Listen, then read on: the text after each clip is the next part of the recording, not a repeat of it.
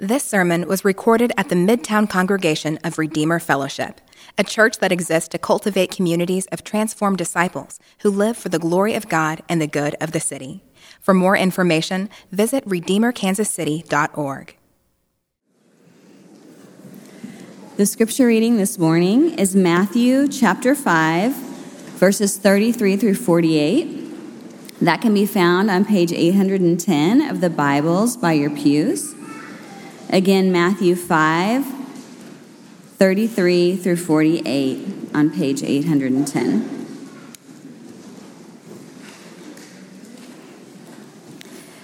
Again, you have heard that it was said to those of old, You shall not swear falsely, but shall perform to the Lord what you have sworn.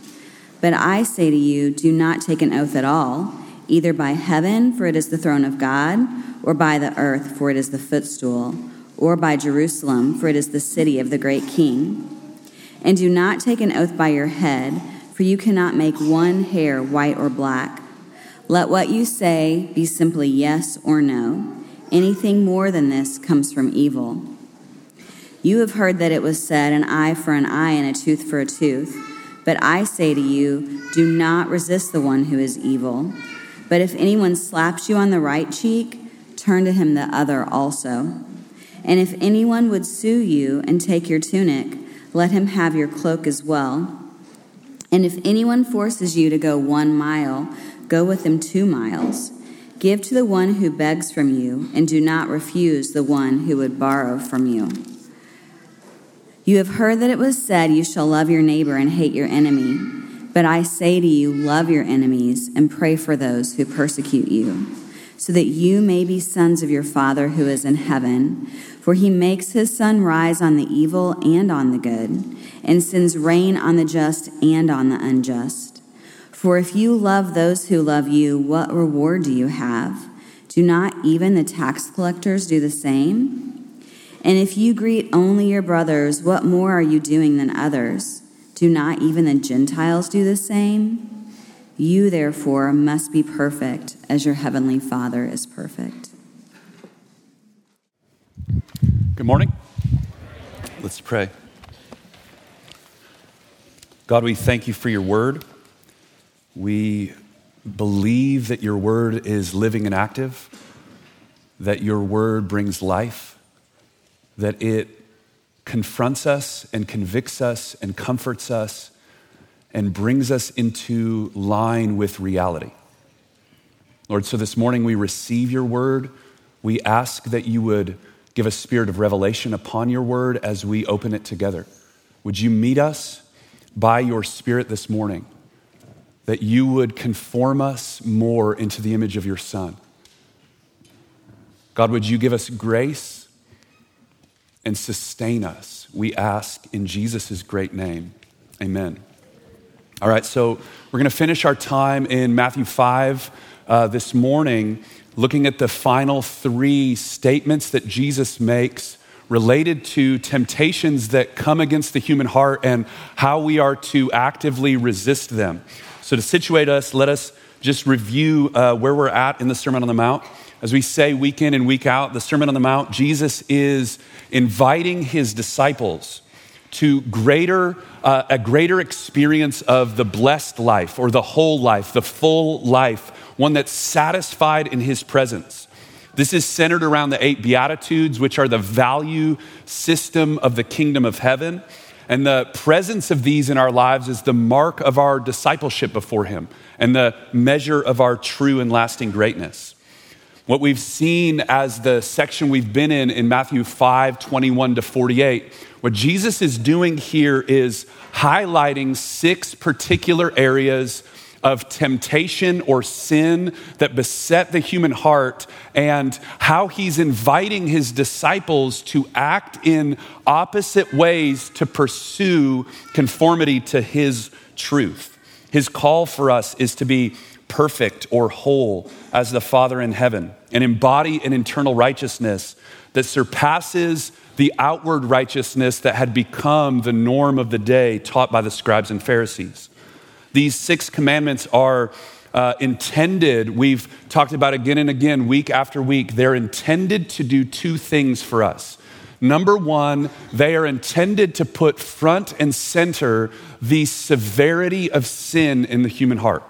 Sin is not neutral. It isn't uh, something we can just coddle and hope to presume on the grace of God later. What Jesus is doing here, like a master physician, is coming to us and saying, hey, these six realities are like cancers that grow within the human heart. And if you do not resist them by my grace, they will grow and grow and grow and bring destruction and bring um, uh, harm to you and to others. So Jesus is lovingly, like a good physician, giving us the real diagnosis of our hearts.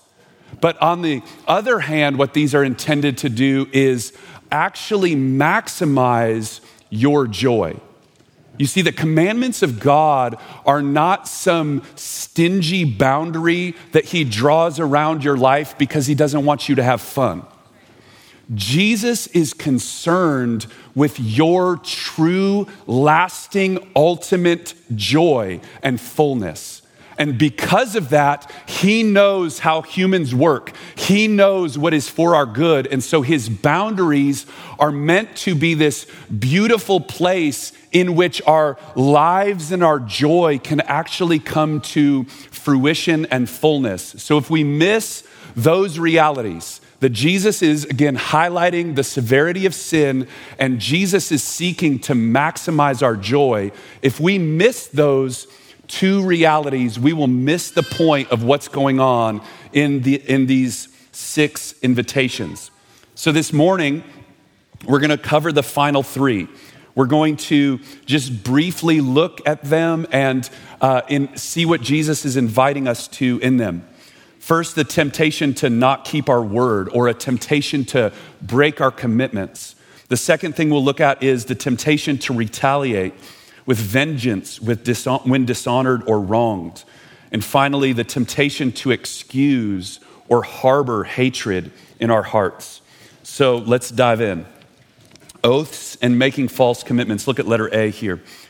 The fourth temptation that Jesus brings to us in this section has to do with our propensity to not keep our word or our agreements.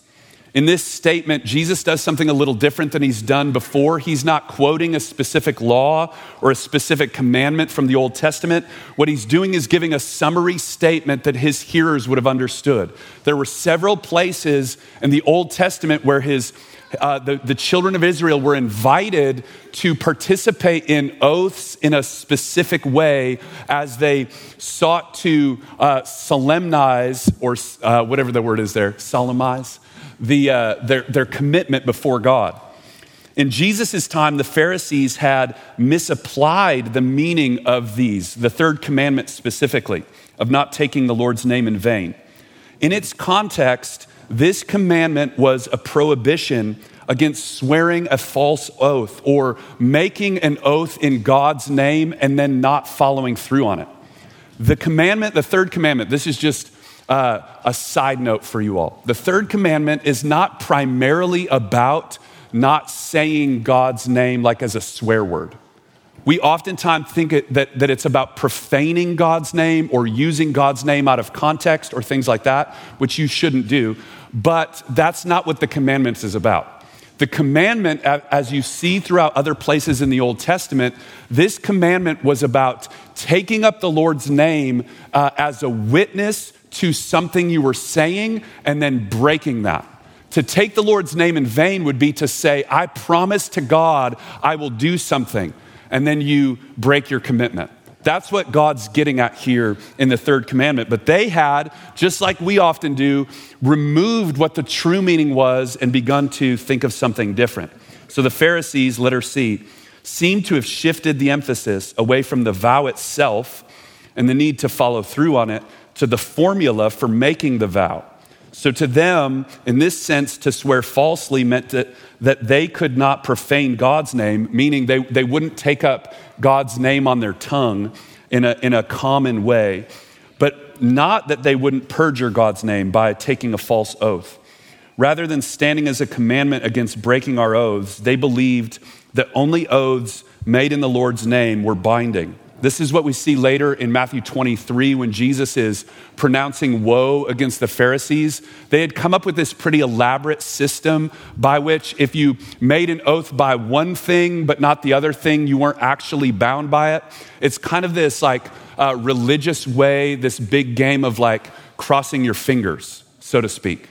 Right? Like that's the best way I could think of it is like, man, if I make the oath by the altar, it's okay, but if I make an oath by the gold on the altar, I'm bound to it. So if I go, no, no, no, I'm going to do it, I, I, swear by the altar, you got this big old fingers crossed behind your back, right? I don't have to follow through on it. And they had come up with this elaborate way of coming through looking righteous and looking holy by making oaths in certain ways with these formulas, but not follow through, following through on them. So, Jesus' intent here is to show that his disciples, the point of not swearing falsely, is not concerned with the formula you make, which is external in its nature, but rather has to do with the heart reality of not breaking our commitments. Jesus comes along and tells his disciples, hey, don't take any oaths, don't swear at all. Now, this isn't talking about don't take an oath in a legal context, like if you're in court and you have to take an oath on the Bible, that's not what this is talking about. This is talking about in our interactions with one another as we go about our lives. We don't need to uh, bring a solemn witness into it. Why? Because we should be people of integrity.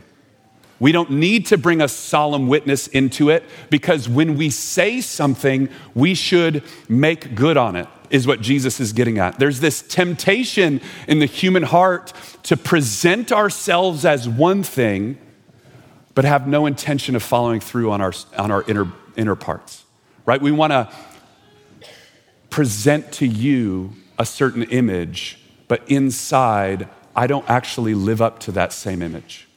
That's what Jesus is getting at here. This is similar, look at letter E, to Jesus' teaching on divorce that we looked at last week. The issue was not about lack, uh, uh, letting a lack of fidelity and follow through be permitted as long as you went through the proper external process. So, similarly to what we saw last week, the Pharisees had begun to believe that you could divorce someone for any reason as long as you went through the proper legal procedures. And Jesus is saying, hey, that was never what it was intended to be about. That was not what I was doing when I made an allowance here. This is more severe than you imagine it. And in the same way, now he's highlighting this place where they're saying, as long as you jump through the right hoops or you say the right words, you don't actually have to be bound to it. So I can make these big, lofty promises and never intend on following through on them because, again, religiously, I had my fingers behind my back crossed. That's what Jesus is getting at here. So the purpose of oaths made in God's name was always intended to restrict the tendency in us to lie and present ourselves as something we're not. Look at the top of page two. So Jesus invites his followers to live in a different manner. Now, I think this is interesting for us because I don't think a lot of us honestly walk around too often concerned about formulas and how we're making oaths to one another. So, we're gonna have to do a little bit of work to try to discern in our common context what does this look like, right? Because Jesus is inviting us to watch something that is a tendency within the human heart that I think all of us actually struggle with. And we can see this by what he actually invites us to do, what he exhorts us to do. He exhorts us to let our yes be yes and our no be no. This is speaking of having integrity with our word and following through on our commitments. In other words, we're to be people who keep our promises and people of our word. So, Jesus here is putting in front of us, there is this temptation that all of us have to present ourselves as one thing. And maybe it's better than we really are, and we know that. Maybe we want to look a certain way in a group of people, and we know we aren't actually that. And Jesus is putting his finger on that and saying, let how you talk to people, what you commit to, how you present yourself, let that line up with reality. Don't present yourself as this one thing and then internally you have no desire to walk in the same way. So, how does this work in our lives? Look at letter H. When we don't follow through with our commitments, which happens more often than we probably want to admit, you know, when we exaggerate. Think about this. When you're telling a story and you want to round the number up as it's related to you, right? You want to make it bigger and better than it actually was. You want to present yourself in a little bit of a better light than you actually were in the moment, right? We were in this argument and I said this thing. And you had this glorious way of that. I was unmoved in that argument. But internally, you were raging inside, right? Like, how many people do that? Exaggerate what's true. When we do that, that's breaking our word, right? We present ourselves as one thing and we aren't that in reality. That is breaking our word. When we make ourselves out to be something we're not, when we do that, integrity requires that we acknowledge this to others. There is a spirit of grace that can abound when we fall short, but we have to be committed to confessing this and acknowledging it to those whom it affects. This can be applied all over the place in marriages, in families, vocations, among friends, all of these places we can operate in this. Let me just give a couple examples. Hey, dads in the room, when you make a commitment to be with your children and you cannot follow through on it, or you do not follow through on it, what does it look like for you, or what would it look like for you to take on this commandment? And when you fall short of your commitment, to not make excuses for it, not go, hey, that's just the way it was. I got busy. I'm, you know, you can't put that on me. I'm not going to bear that. If you actually led your family by repenting, by looking at your children and going, hey, daddy told you I would be here, and I wasn't. I'm sorry. Will you forgive me? What would be different in your home if you led with integrity that way? What would change? How would the climate of your home change? What would be different if you were a person of your word and your family knew that when you said something, it was as good as done, and when you didn't, you acknowledged it? You didn't just sweep it under the rug and let it go. Okay, here's a really silly one, but I actually want to say it. Being late. Being late. When you tell somebody you're going to be at a place at a time and you show up late, what have you done? Broke your commitment, right? Now, that doesn't have to be a huge pile of shame that's heaped on you, but what it does mean is are you the type of person that in that small area, in the smallest of the smallest areas that seems so insignificant, and because we all do it, we just let it go? What if you began to go, hey, I said I would be here. I'm sorry. This is why I was late. I apologize. That's it. There's grace, there's all sorts of forgiveness there. But what if you began to look at your word and said, when I say something, I want my actions to back that up all across the board? There's not any areas where I don't.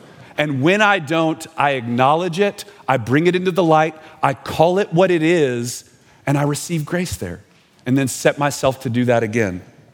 The essence of this commandment is that we're not to ultimately manipulate others by promoting ourselves in a false way. This is what is meant by hypocrisy in the teachings of Jesus. When we present ourselves as one thing, but do not have the internal reality or the internal commitment or the internal pursuit of that in our souls. Here's how you know. I'm just going to give you this and we'll move on. I actually really just wanted to fly through this one. Here's how you know when you struggle with this. When you do break your commitment, do you fly to justifying yourself and making excuses? right? It's never your fault. I couldn't, I, I couldn't change that scenario. Or do you acknowledge it? Do you repent? Do you ask for forgiveness? Do you say, what I, what I desired here or what I committed to here, I didn't follow through on? And I acknowledge that and I repent for that. Will you forgive me? How do you act in those situations? That will tell you a lot about what's going on in your heart and how you are stepping into this invitation from Jesus. Okay, Roman numeral three. The fifth and sixth temptation are going to go hand in hand as we, as we close this out. In the fifth temptation, Jesus invites us to resist a spirit of retaliation and a spirit of defensiveness towards others that insult us or take advantage of us. So, the images that Jesus uses here, right? He says, You've heard it said, eye for an eye, tooth for a tooth. And then he goes on to give these images about uh, turning the other cheek and giving your coat when they ask for your shirt or going a mile, right? Like any Christian is familiar with these images. We all know them, we're all really familiar with them. But oftentimes we don't understand the meaning of them, so we're left in this spot of how do we apply them? Letter C, uh, there's been a lot of streams throughout the church's history that have used these verses to promote some type of Christian pacifism, and that's not what Jesus is getting at. Jesus is not giving a comprehensive teaching about not utilizing force in any situation in any way, like the state or uh, police or soldiers or political or legal or any of that. Jesus isn't trying to give a comprehensive teaching on pacifism. What Jesus is doing is attempting to get at the heart reality of what we do when we're dishonored, when we're insulted, when we're inconvenienced, when we find ourselves in situations where there's like a petty disagreement and we feel like we have to vindicate ourselves, establish our side of the story, when we have to rise up and take for ourselves in those situations. Jesus is attempting to highlight that reality. The basic thrust of this is that Jesus' followers are called to not participate in a spirit of vengeance, defensiveness, and retaliation in the face of being dishonored or taken advantage of. The command to take an eye for an eye or a tooth for a tooth, tooth for a tooth, tooth, tooth, was given to give legal per- parameters within civil courts. This wasn't about personal retaliation and vengeance, but it had been taken as a principle for people to justify retaliating and vengeance. This was given to courts to set up a standard for fair justice outside of personal relationship. Jesus understands that we don't have the wisdom to seek out vindication for ourselves. We lack the right spirit, meaning we want Uh, what's ours. We often lack love. We lack the right measure, meaning you're going to exact way more than you were wronged. You want the person to pay way more than what you received, and the right process to do this ourselves. So let me just establish what these images are. They actually get to one central point and from these, I think we can de- derive principles uh, that, that keep us from viewing them as unrealistic or utopian or something that can't be attained. So, turning the other cheek. This image is not primarily speak or used to speak of suffering physical injury, like hitting or beating. This isn't Jesus saying if you're being accosted, just stand there and do nothing. This is about being insulted. To be hit on the right cheek by someone, presuming they are right handed, right? The, the common reality of a right handed person, if you are struck on the right cheek, it means you're getting slapped backhanded.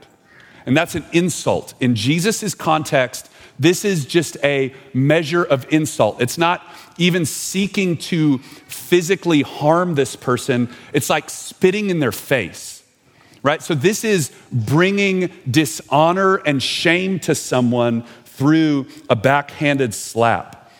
It's intended to dishonor them, belittle them, more than attempting to injure them. In our present context, like I said, it'd be similar to somebody spitting in your face or dishonoring your name, right? Something they say to you, how they insult you, how they run your name through the mud, something like that. The second image that Jesus uses then is being sued for your shirt.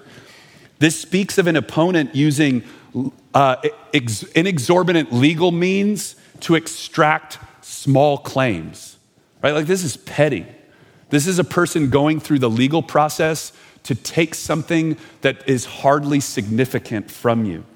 The picture here is someone's pettiness of you using legal measures to extract something from you. Here, Jesus is not telling his followers to never seek to protect their livelihood or ability to provide for or protect others right? So if you're if if somebody is suing you for for a massive amount to protect uh, yourself or others or things like that or your business jesus is not saying don't participate in that process. This is about a personal petty injury that is coming and jesus is going give him more than that. Like actually walk a different way. Being forced to go a mile in Jesus' day, Roman soldiers had the legal authority to require a man to carry his gear for up to a mile. This was something that fostered deep seated measures of spite, disdain, and hatred for the Romans among those that they oppressed. This is a type of inconvenience and humiliation that, has, that requires time and energy, right? Just think about this. How long does it take to walk a mile? 20 minutes. Add a, a soldier's gear, you add maybe 10 minutes. So you're 30 minutes out, 30 minutes back. This is just like a humiliating inconvenience on your time. Jesus is going, when they do that, go another one. And we'll, we'll find out why here in a second. Look at the top of page three. Generosity and borrowing. Here, Jesus is calling his disciples to walk with a generous spirit particularly in the face of those who are adversarial and disposed toward us in evil. He wants his people to walk with a free spirit that does not resent or become embittered toward those who trouble us.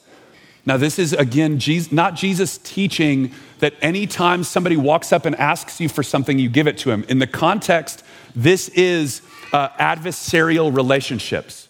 This is those people who are against you in an adversarial way.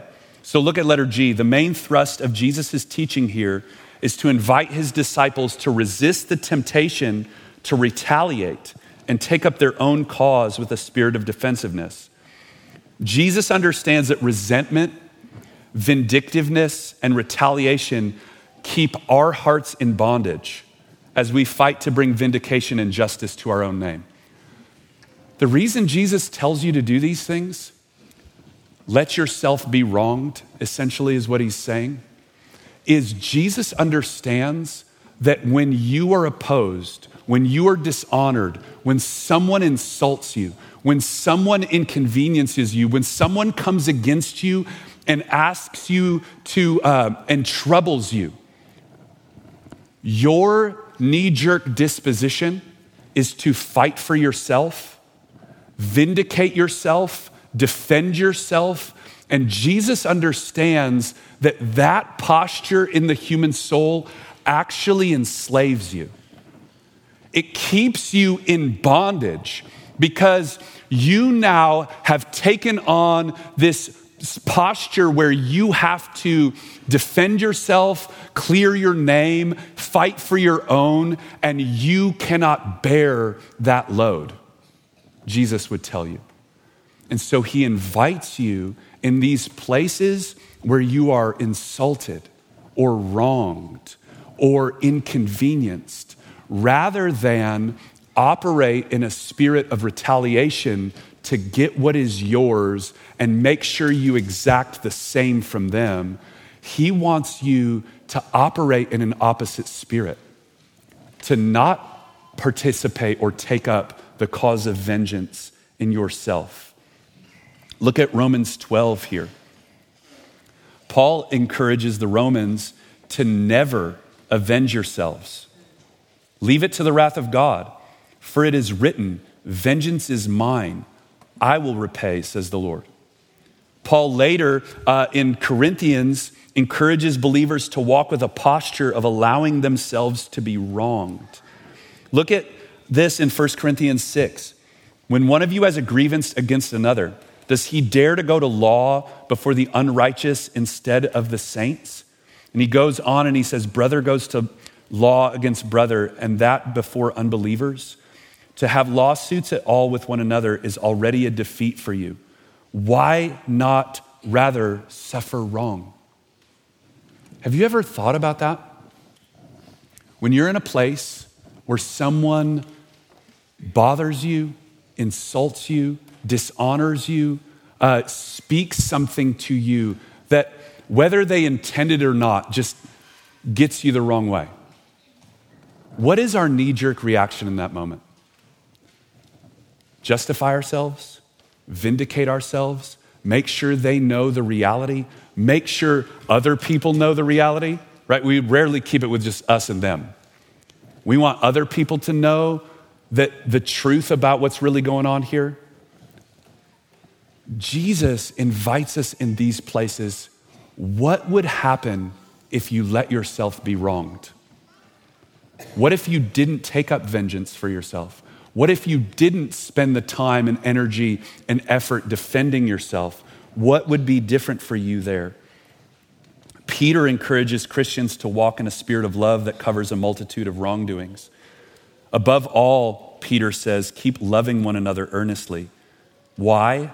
Since love covers a multitude of sins.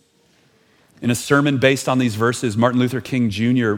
argued, I think rightly, here that what Jesus is inviting us to is breaking the cycle of hatred and bitterness and opposition. He argued well that hate multiplies hate, right? Your soul stays in bondage if you, in those moments, take up the cause for yourself in vengeance, in a spiral of violence.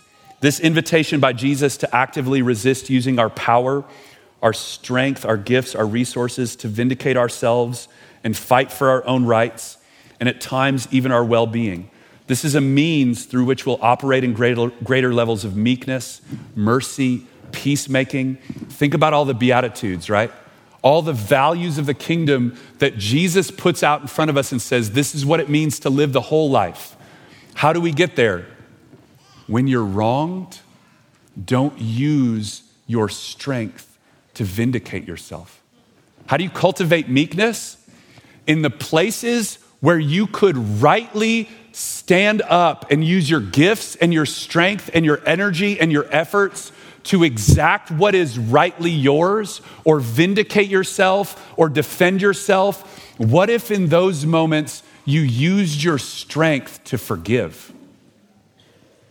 That cultivates meekness in our souls, peacemaking, mercy. So Jesus closes then with one final invitation. The final of the six temptations is an active call not to harbor hatred in our hearts, even toward our enemies. This goes beautifully hand in hand with where he's just been. It would be easy to believe that in Jesus' commandments, just like Jesus' hearers had done, that if we loved our neighbors, we could be free to hate our enemies, right? So Jesus goes, You've heard it said, love your neighbor, hate your enemy. Number one, nowhere in the Bible does it say hate your enemy. But it's an easy deduction, right? If I'm called to love my neighbor, I can, I can hate those who are opposed to me, right? Like God loves justice, God loves righteousness, so I could hate them as well. And Jesus invites his disciples to something utterly scandalous here. He says, It's not enough for you just not to retaliate. It's not enough for you to just not take up your own cause and be indifferent towards them or be passive towards them. No, it's, I want you to love them. I want you to love those who are your enemies. Jesus declares that the people of his new covenant family, people who embody the greater righteousness of his kingdom, will not only love their neighbors, but will love even their enemies. It is remarkable to not retaliate and take matters into your own hands when faced with difficulty and hardship. That takes the grace of God, right? When you are wronged, when someone is opposing you, when someone's standing against you, and you don't retaliate in defensiveness and vengeance, that's a miracle. How much more of a miracle is this? Jesus goes, I want your heart to be so free that you love your enemies. You love those who are against you. Jesus doesn't leave it at indifference by not reacting. Jesus invites his hearers to step toward our enemies through active expressions of love. Now, this is how he lays it out in Luke, and I want to highlight these three realities. Look at Luke 6 there. Jesus says, I say to you who hear, love your enemies, do good to those who hate you, bless those who curse you, and pray for those who abuse you. Now, Jesus gives us the real tools right here.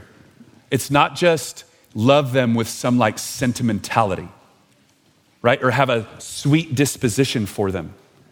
He gives us the boots on the ground practices to what it means to love your enemy here. He says, Do these things, and this is what I'm talking about. So the first thing he does is he says, Do good to them. Jesus invites his hearers to look for active and practical ways to do good for those who hate them.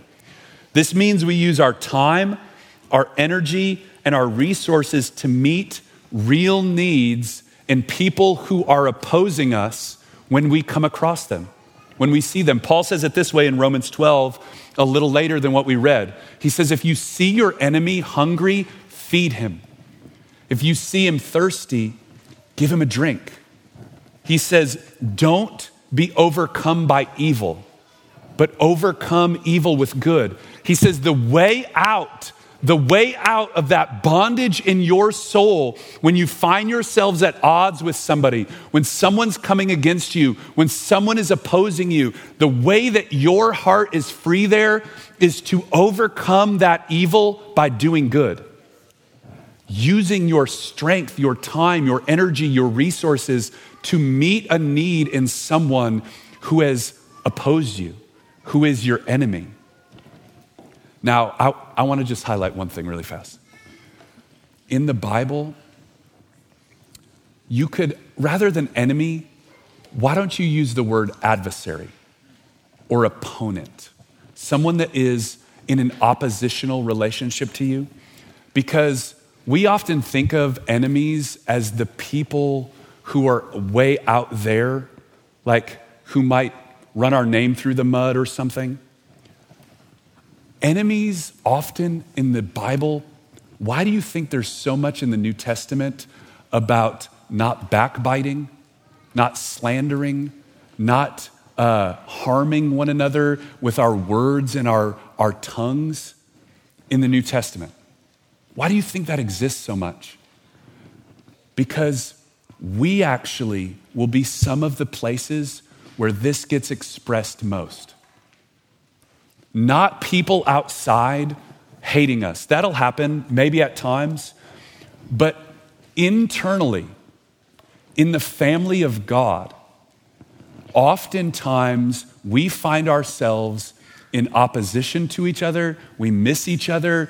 We, we have these grievances, and we need to be exhorted and reminded to walk in these ways. So, again, don't just have in your mind some random person down the street.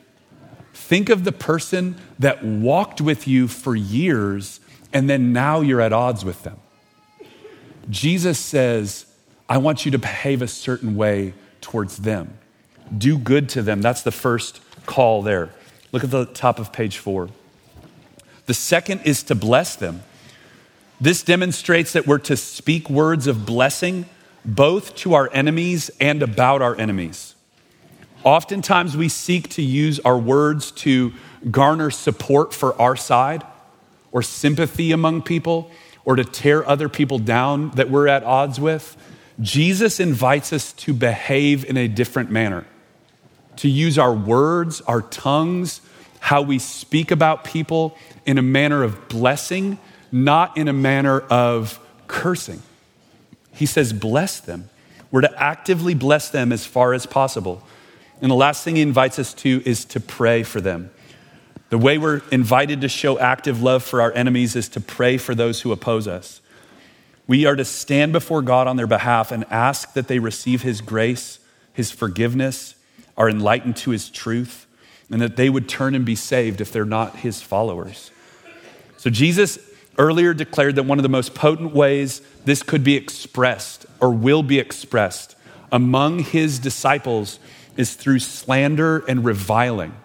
If you go back to the Beatitudes, he says, Blessed are you when people do all sorts of evil things. They persecute you, they slander you, they revile you. This is one of the ways that this happens in the life of a, a Christian that we are to watch for, to keep alert toward, and to learn to respond in an opposite spirit. Jesus wants us to respond this way because, in doing so, enabled by his grace, we actually act like our Father who is in heaven. God is long suffering toward those who hate him, those that accuse him, those who are his enemies.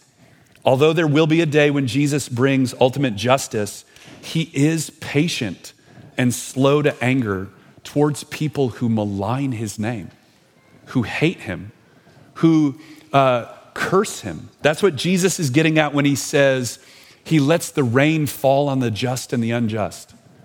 What he's getting at is he's saying every one of us deserved the moment we sinned against the holy God to no longer have life. The fact that the sun comes up today on both the just and the unjust, the fact that the rain falls from heaven and allows life to be sustained and crops to be produced so people can keep eating, the fact that God doesn't come in and lay low everybody the moment they sin demonstrates something about the heart of God that you are to embody by His grace. Be like your Father in heaven, he says, who is patient and long suffering, and even towards those who curse him and hate him and are his enemies, he demonstrates his mercy. Bless those who oppose you. Do good to those who hate you. Pray for those who persecute you. Why? Because you demonstrate what your Father is like. You demonstrate the long suffering nature of God Himself. Look at letter G. God ultimately demonstrated His love toward His enemies by giving His Son while we were His enemies. This marks the standard of love that we are to seek to represent to this world. Have you ever thought about that? When God tells us to love our enemies, what is the standard of loving your enemy? God demonstrates his love in this. While we were yet sinners, while we were his enemies, while we hated him, while we were running headlong in a direction that was opposed to him and his ways, he sent his son to die for us that we might have life. Do you want to know when Jesus says, Love your enemies? Pray for those that persecute you. Do good towards those who oppose you. What is the picture and the representation of that in the most potent way, it's the cross of Jesus.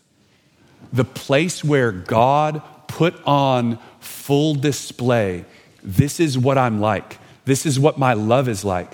This is my patience, my justice, my righteousness, my goodness, my forgiveness, my mercy put on display for all to see.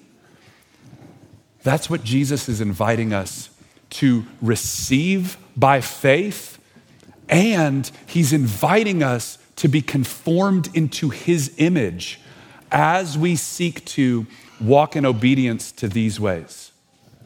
Amen. I'm going to close there. Would you all stand with me?